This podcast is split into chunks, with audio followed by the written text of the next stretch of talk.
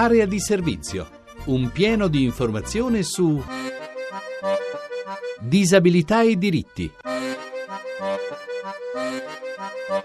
Buongiorno da Francesca De Carolis. Il nostro sguardo sulle notizie della settimana. Si è tanto parlato nei mesi scorsi di falsi invalidi. Ebbene, è lo stesso Ministro del Lavoro ora a fornire dati molto più contenuti di quelli circolati negli ultimi mesi. Nel 2010 le revoche sono state inferiori al 2009 e attestate al 10% delle pensioni controllate. È dunque clamorosamente falso, dichiara la Federazione Superamento Handicap, che, come era stato sostenuto, una pensione di invalidità su 4 vada a falsi invalidi. Una manipolazione utile, si aggiunge, a chi vuole mascherare con riforme operazioni di tagli brutali della spesa. Inoltre la FISH ricorda anche che esistono i contenziosi giudiziari a cui fanno ricorso i titolari della pensione revocata e che in questi casi l'INPS soccombe davanti al giudice nel 67% dei casi. Dalla FISH arriva anche una sollecitazione al Ministro della Pubblica Istruzione perché vengano forniti dati che riguardano bambini e ragazzi con disabilità presenti nelle nostre scuole. Insomma, quanti sono, dove sono, quanti siano effettivamente gli insegnanti di sostegno, il numero di alunni per classe e il numero di disabili per classe. Sono dati che da 2 anni non vengono forniti. E si ricorda che il costante monitoraggio sulla qualità dell'inclusione scolastica è un obbligo previsto per legge, condizione fra l'altro necessaria per programmare e correggere interventi e politiche. Ne abbiamo parlato la settimana scorsa, la richiesta di apertura dei centri diurni per il disagio psichico in provincia di Lecce chiusi da agosto. Ci è voluta anche una occupazione dell'ASL, ma adesso arriva una buona notizia, una prima vittoria per le famiglie che hanno ottenuto la riapertura temporanea dei 6 centri del Leccese. Saranno migliaia i disabili che parteciperanno domenica alla Mezzia Terme alla celebrazione eucaristica presieduta da Benedetto XVI, grazie ai quasi 2000 volontari dell'Unitalsi che si occuperanno dell'accoglienza e di tutte le persone in difficoltà che parteciperanno alla messa. Una storia di servizio, quella dell'Unitalsi, che continua dal lontano 1903. E un invito il 12 a Torino a Palazzo Madama alla presentazione per la giornata nazionale dell'afasia di una guida realizzata da un gruppo di afasici per iniziativa della Fondazione Carlo Molo Onlus. Si tratta del numero pilota di un progetto molto più ampio, il Museo Che Emozione. Per scoprire il museo come luogo d'arte con gli occhi di chi, a causa della disabilità, può rendercene una visione atipica e forse per questo anche più stimolante. Una notizia infine dal mondo dello sport. Negli ultimi 5 anni il numero dei tesserati delle federazioni e delle discipline paralimpiche riconosciute dal Comitato Italiano Paralimpico è cresciuto di circa il 15%, merito anche delle manifestazioni che vedono i giovani e gli studenti delle scuole protagonisti assoluti. E il prossimo 13 ottobre, giornata nazionale dello sport paralimpico, sarà un'altra occasione per allargare ancora spazi di conoscenza. E questa mattina vogliamo farvi ascoltare il racconto che ci ha mandato Anna Maria Scollo di Catania, una lettera racconto che è soprattutto la storia del lungo, difficile percorso che deve affrontare chi viene colpito da una malattia poco conosciuta. Per lei l'MCS, che è una patologia non riconosciuta dal nostro sistema sanitario, che si sviluppa in seguito ad una esposizione a sostanze tossiche che a loro volta producono sensibilizzazione ad altre sostanze chimiche. Anna Maria Scollo è con noi. Signora Anna Maria, non è facile mettersi così a nudo. Lei ha voluto raccontare la sua vicenda senza risparmiarsi e senza risparmiare dettagli. Come ha fatto? Perché? Il mio obiettivo era diffondere la conoscenza in modo che non possa accadere ad altri quello che è successo a me. Per questa malattia ci sono in Parlamento 10 proposte di legge. Se anche i politici sono a conoscenza che l'opinione pubblica si batte per i nostri diritti, avremmo più chance. E allora ascoltiamo questo che, devo dire, è solo un brano di un lungo, dettagliato racconto che lei ci ha mandato. Il primo malessere l'ho avuto che era quasi Natale, nel 2000. Lavoravo presso una serigrafia pubblicitaria, stampavo articoli promozionali a contatto con vernici, solventi, sostanze al cloro, colla spray. C'è molto lavoro con le feste. Sto malissimo, ho uno svenimento, cado a terra, perdo coscienza. In ospedale dico di lavorare a contatto con sostanze tossiche, ma mi rispondono che la situazione è compatibile con il lavoro. Ma ogni volta che vado al lavoro sto peggio e perdo anche il bambino che aspettavo.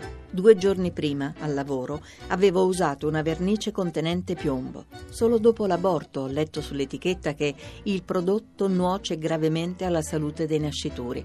La conservo ancora, quell'etichetta. Inizia un turbinio di visite, analisi. Se anche un solo medico mi avesse fatto la giusta diagnosi, io non sarei peggiorata. Invece i sintomi peggiorano, perdo sangue dalle mucose, sto sempre peggio quando uso i prodotti al lavoro, finché non posso più andare a lavorare. Comincio a star male anche con i prodotti di uso comune, saponi, deodoranti, detersivi. Chiedo a mio marito di non usare più il dopobarba, chiedo a mia figlia di non truccarsi, non posso più uscire di casa, non posso più fare benzina. Mi chiedo e chiedo a mio marito se sto per diventare pazza, se quei vapori ormai insopportabili li sento solo io, se mi crede. Mi salva dal baratro con poche parole. Certo che ti credo, tu sei sempre la stessa, ti è successo qualcosa. Mi accorgo che anche gli alimenti mi fanno star male, l'intossicazione mi satura. Dopo un periodo di digiuno devo ricominciare a nutrirmi come un bambino nello svezzamento. Farina di riso e va bene. Sto meglio, cerco saponi naturali, sto mangiando e ho trovato un sapone. Le piccole cose normali per gli altri, per me, sono la felicità. Finché un giorno in TV sento un racconto che mi ritrae in molti sintomi. Si apre una strada, trovo un medico competente, la mia malattia finalmente ha un nome: MCS, sensibilità chimica multipla, malattia immunotossica. Esistono prodotti adatti, finalmente. Non sono guarita, di MCS difficilmente si guarisce, ma faccio di tutto per non peggiorare. Trascorro per stare meglio 6 mesi all'anno in riva al mare. Signora Anna Maria, ma quanto è durato il buio? Dopo quanto tempo dei primi sintomi lei ha potuto avere una diagnosi certa?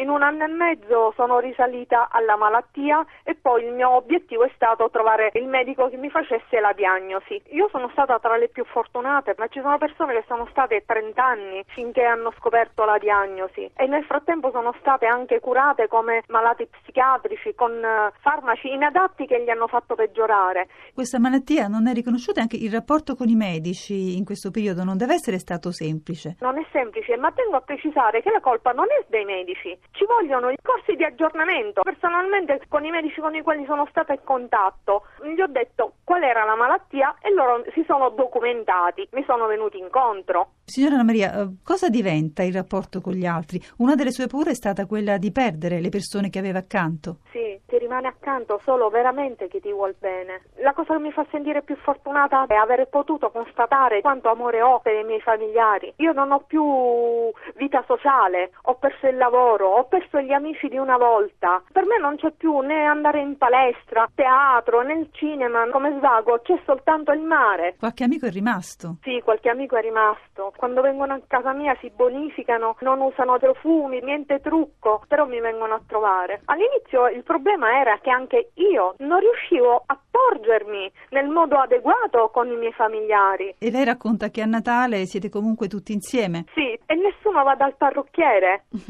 Tutti indossano i miei vestiti che sono lavati col mio detergente che tollero. Il vero senso del Natale non è il senso del consumismo. Anna Maria, nonostante le difficoltà, nonostante le barriere chimiche che ci sono intorno a lei, lei dice adesso di stare meglio. Lei ci ha scritto: mi sento persino utile. Come? Faccio del volontariato. Il mio numero di telefono è a disposizione di chi ha bisogno sul sito dell'associazione Amica. Cosa le chiedono le persone? Molte persone vogliono un sostegno morale perché non sono comprese in casa, poi altri dove cercare gli studi di riferimento, perché anche l'Italia è all'avanguardia a livello di ricerca. L'IDI di Roma, all'Istituto Dermopatico, hanno pubblicato 2 studi su PubMed. Lei ha anche un bel ricordo di suo padre, un'altra persona che l'ha capita e aiutata molto. Sì. Mio padre mi ha donato il monovano, è una sola stanza che si trova al confine dell'oasi del Simeto e quindi io posso gioire della natura e del mare. Vivo in questa stanza isolata per 6 mesi per poter stare quelle 4-5 ore sulla spiaggia la mattina presto e poi mi chiudo in questa stanza, è come se facessi gli arresti domiciliari. E la mattina va al mare a fare il pieno di aria pura. Che cosa le ha detto oggi il mare? Mi dice sempre benvenuta, riesco ad apprezzare anche le piccole cose, una conchiglia diversa, la passeggiata che riesco a fare sul bagnasciuga. Guardi, mi sta facendo riflettere su una cosa, ho l'appagamento di tutti i sensi, sento il mare, l'acqua che mi accarezza, c'è sempre di nuovo da apprezzare nel vivere, sì. Io mi fermo qui, un grazie a Valentina Montanari che ha letto la storia di Anna Maria Scollo e vi do appuntamento a domani con una puntata dedicata alla Giornata Nazionale delle Persone con Sindrome Down, giornata quest'anno dedicata allo sport. Parleremo dunque di integrazione sportiva e non solo, e come ogni domenica presenteremo un libro, Il mondo è anche di Tobias, a colloquio con Michele Ferri che è l'autore dei bellissimi disegni che illustrano la storia. Appuntamento dunque domani, domenica alle 10:10, sempre su Radio 1. Per contattarci potete chiamare il numero 06 331 72168 o scrivere all'indirizzo mail areadiservizio@rai.it. Buona giornata a tutti.